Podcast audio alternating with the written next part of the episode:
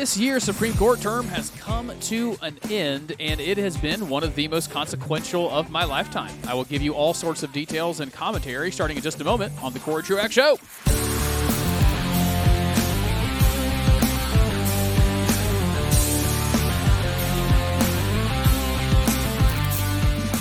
Five cases I want to tell you about. Two of them are put together, so it's really more four topics for you after some opening thoughts and some dwelling on the consequences of four, or I guess it's five, Supreme Court decisions that have come out in the last several days. And of course, I hope to do that with a distinctly biblical worldview as we go. We'll do all that in just a minute. Welcome to the Corey Truax Show, wherever you find podcasts. I'm glad you're here. You can also find me on Facebook, Twitter, or Instagram. Look for me, Corey Truax. You can find me there. You can also find me at Beechwood Church on Sunday mornings at 10:30, where we meet throughout the entire month of July, all five Sundays. I will be getting started in a series in the book of Hebrews or the Epistle to the Hebrews. You can find that content here on the podcast feed, or we'd love to see you out any given Sunday morning there at Beechwood Church. Let me give you some opening thoughts, and then we'll get into the the details. First, I love this concept of three branches of government judicial, executive, legislative. I just, I just said them backwards. It should go legislative, executive, judicial. Congress makes laws, presidents enforce them, judges interpret them. If you don't know from Madison's notes, J- James Madison's notes on the convention in 1787, where the Constitution was drafted, they quote whatever prophet can't remember right now who which prophet said the lord is lawgiver the lord is judge the lord is king it is quoted in our notes on uh, the convention of our constitution that that is largely where the derivation of three branches of government came from the lord does those three things lawgiver judge king and so we wanted a system that does the same. It's just good. It's good biblical thinking to have governments that work like this. Checks and balances are good. That we get to live in a system where executives do things they're not supposed to do, and the judicial can tell them, "Hey, you're you're outside of the bonds of the document." Ultimately, we're not a the document means the Constitution.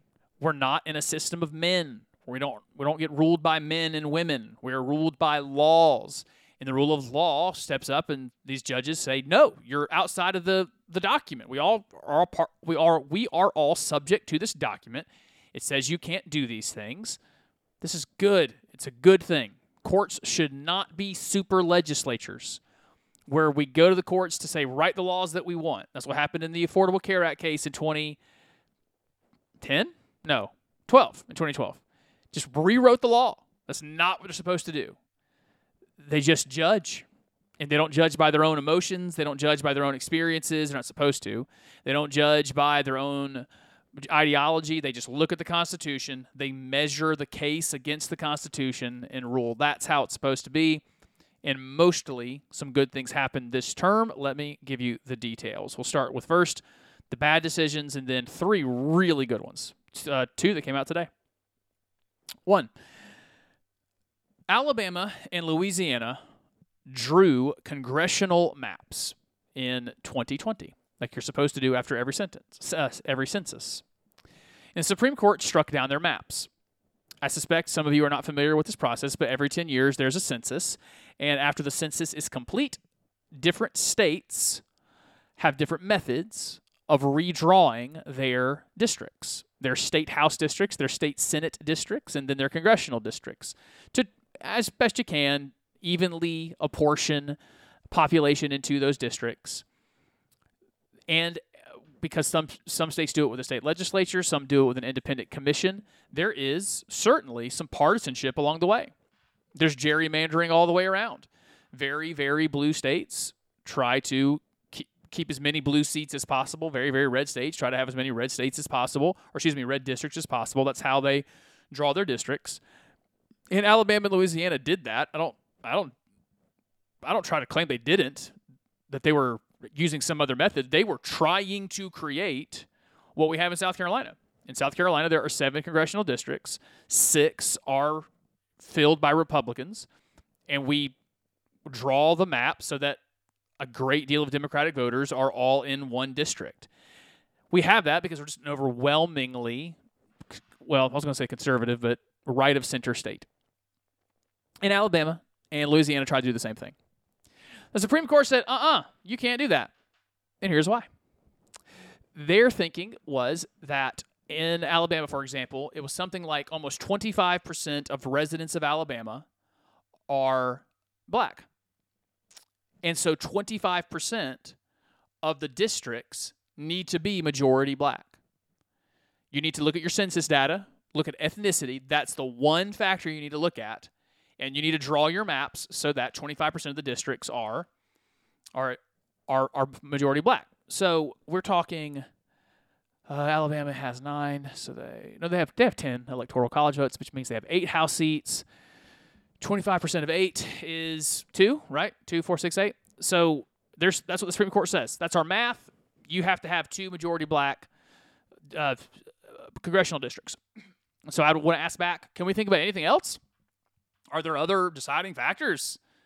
Should we think about ideologies or professions or incomes? Nope, just ethnicity. Louisiana did the same thing, and because Louisiana was like 20% black, it was 20% of your districts need to be majority black, and so they got to draw one more. Certainly, we can bemoan, and it is sad how ethnically partisan the parties are. That's that's a very sad reality. But ultimately, what the Supreme Court did was give in the next in the next election that gave two more seats to the Democratic Party. That's what they did in their decision. And the the the, the very very bad thing about that is not necessarily the outcome, although I don't like the outcome. It's that race was the one and only deciding factor. It's just that.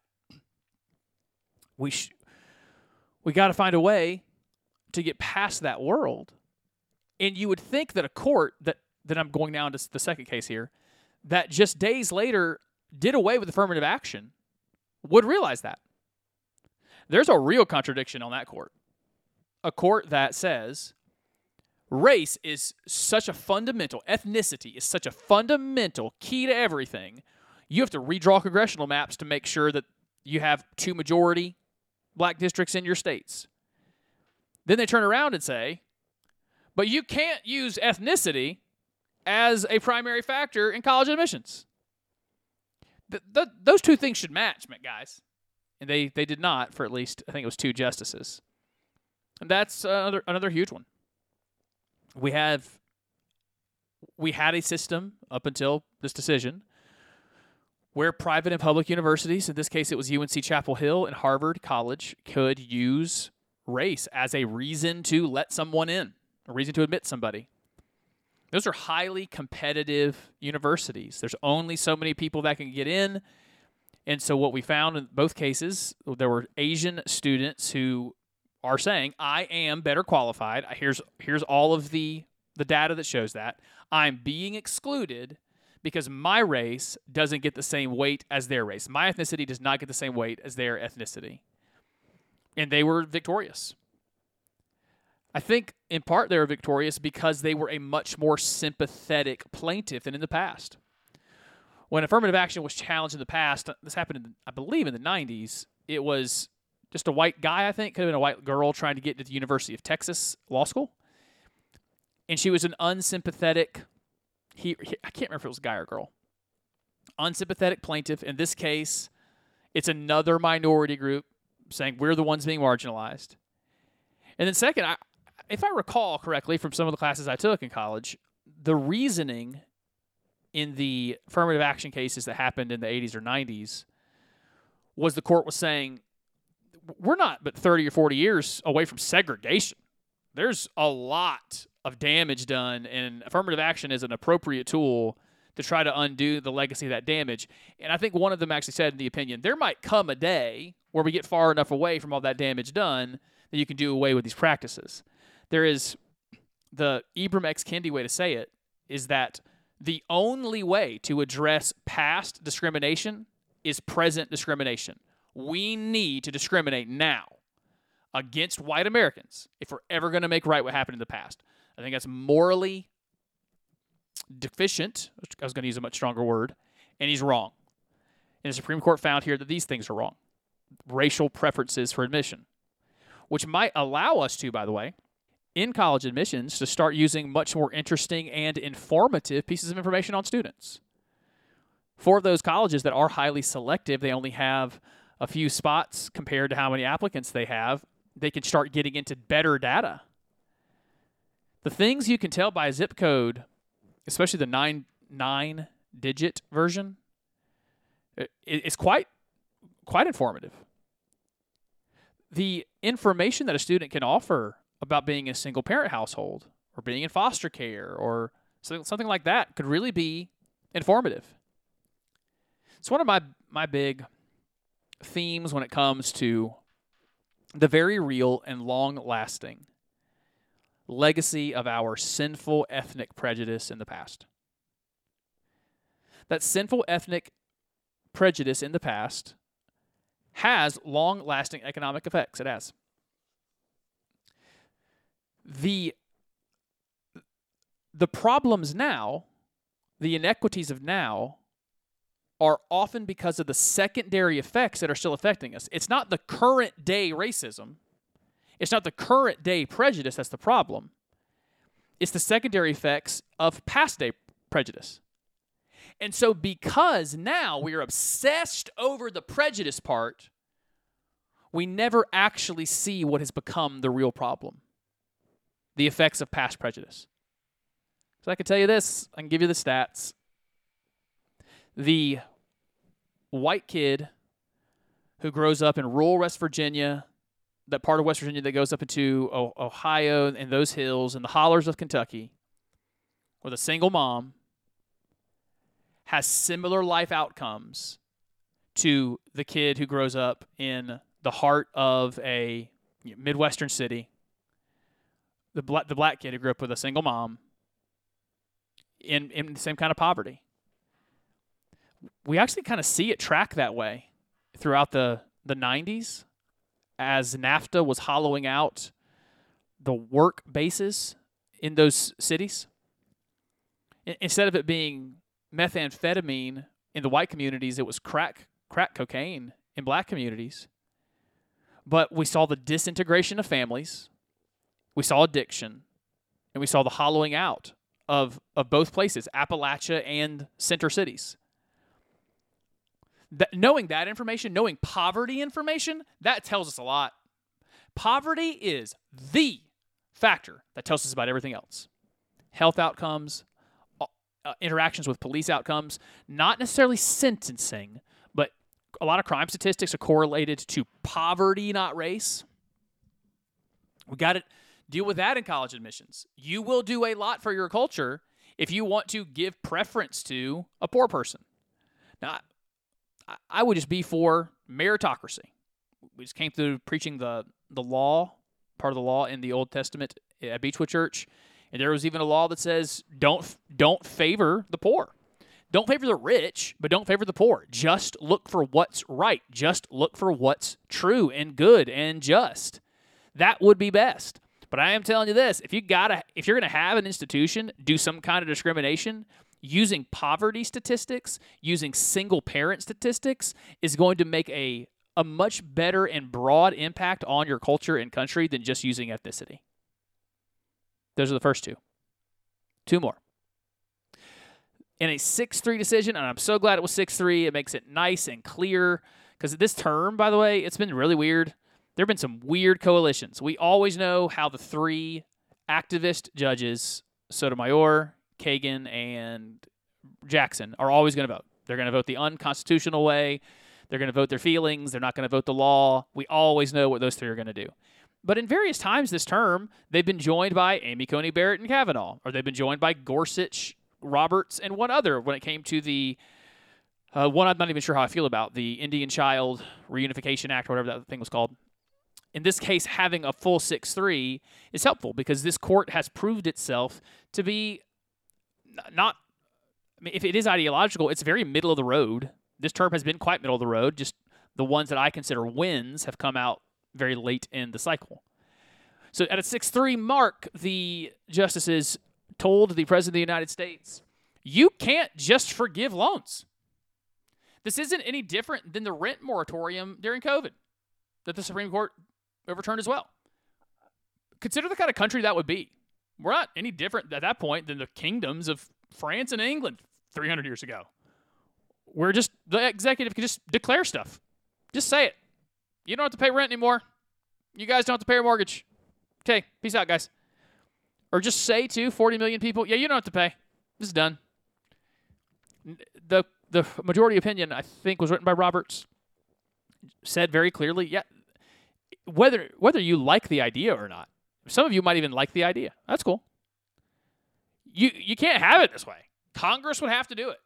The Congress of the United States would need to pass a law. The people's representatives would need to write and pass a law, and the president would need to sign it. The president can't just do whatever he wants. Got to put the executive back in its box. And that was a, a that's a really good outcome. It's a very just outcome. It's the right thing to do. That if you take out a loan, you should pay it back. It should not be my responsibility. Like I, I get almost mad thinking about it. I think about people in my church who don't have college degrees, who work so hard. The idea that they would pay off the debt of the of the engineer who makes more than twice that couple, or at least you know one and a half times what that couple makes, that's just wrong. It's wrong to take from middle class households with no college degrees and then go to households who are middle upper class with these degrees and just pay off their stuff. That's wrong. It's not right, and it's good that the justices did that for both uh, for both reasons, saying to the executive, "You don't have the power to do this," but then also saying it's wrong. It, the ruling actually does not make any other moral statements. It just says the president doesn't have the power, but it's good that the decision came down that day. Down, excuse me, down that way. Final one is the uh, Creative 303 versus Elenis case. This was the most important case of the cycle to me. I was very much in, eh, had some very much, a lot of interest in the student loan forgiveness case, but this is the big one for me. The plaintiff in this case, the story is actually quite convol- convoluted. I've heard two different stories. I've heard one story that says this woman is trying to start a website that she wants to design websites for people getting married. So wedding websites. We had me and my wife had one of those, you know, this time last year as we were ramping up to get married. She's going to use her artistic graphic design skills to do that and she knows that Colorado has a as a law and a human rights commission that says you got to take every customer, including customers that want to have gay weddings, and that she preemptively sued. I, you're, you're, you're causing me not to be able to go into business because I know what's going to happen to me. I've heard that story, and I've also heard she was actually asked to do a website, refused, and then was tried to be penalized, and then she sued against being penalized. Whatever the truth is on how it originated, the court, again, 6 3, praise the Lord, ruled that you can't do that. You can't punish somebody for not wanting to be involved in your wedding. Very dishonestly, Justice Sotomayor wrote in her dissent that uh, the quote was you, we can now the ruling allows to refuse service to members of protected class.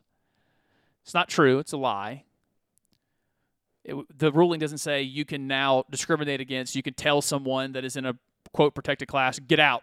You can't come into my restaurant. You can't come into into my establishment.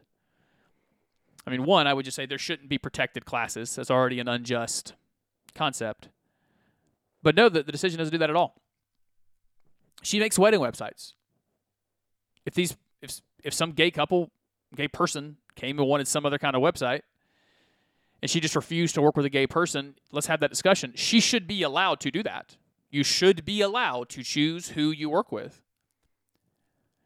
And some of the language of the decision is helpful in that it wasn't just that. They didn't just make the distinction that this was a wedding that they wanted her involved in. They make the distinction about artistic expression. That she she is a graphic designer. She can't be asked to be made, she cannot be compelled to make art for things she disagrees with. I'm sitting here in my studio recording. It's where I keep my piano in the house. I sat at that piano and I wrote a song for my wife for our wedding. It cannot be the case that someone can come to me and say, You must write a song for our gay wedding. Of course, you shouldn't be able to do that. You, you cannot say to the painter, I demand that you paint this scene and, and whatever scene it is you, that you don't want to draw because it is sinful. You cannot be just because your doors are open as a painter because you're on Instagram taking a request. You don't have to say yes to everybody. The illustration I've always given is the caterer. The the caterer who hates guns gets asked by an, a local NRA chapter to cater their event. I of course want the caterer to be able to say no. Just because they have an open business doesn't mean they should be required to work with anyone they want to work with. That's backwards, unjust, and horrific. So the court made the right decision that you cannot be required to use your voice, your artistic expression for something you disagree with. We need to go even farther in the future and just kind of lay out religious liberty is actually in the Constitution. Sexual liberty is not in the Constitution. It's a thing you guys have made up in the last 30 years that sex and sexuality should be the centerpiece of your humanity. That's not in the Western tradition. That's not in the post Enlightenment tradition. That's not in the Christian or Jewish tradition. There is no tradition except our modern day paganism that says sex and sexuality is the center of someone's humanity. Religious practice actually is the, the center of, of humanity. And I, I want the precedent set when religious liberty pops up against your sexual desires and your sexual identity, religious liberty wins. It is the it is the legitimate liberty rooted in history, and the sexual liberation movement is just one vapid piece of our cultural moment of vast vapidity. Those are the stories. Some bad, some good, and I am grateful for that last one and I always make this point to finish when we get good religious liberty decisions, it's always good for us Christians to hear, all right, well, you're free. You should use that. We're still free to say what what what the Bible says. We're still free to be Christians in public and have businesses. So let us not live frivolous lives. Let us not live focused on being salt and light in the world, eventually maybe these liberties go away. that doesn't have to happen. But if they do, I don't want to squander the good gift we have been given. I think I'll be back early next week with another episode. There's a, a division roiling inside the American church about whether or not Christians should just leave secular progressive areas. Just move your families, gather together, abandon those places to the consequences of their actions. Uh, there's some, sometimes pretty nasty back and forth on Twitter about that. I want to address that in the next episode and maybe a couple other things too. I'll be back with another new edition of the Corey Truax Show sometime here soon. Until then, everybody, peace and love.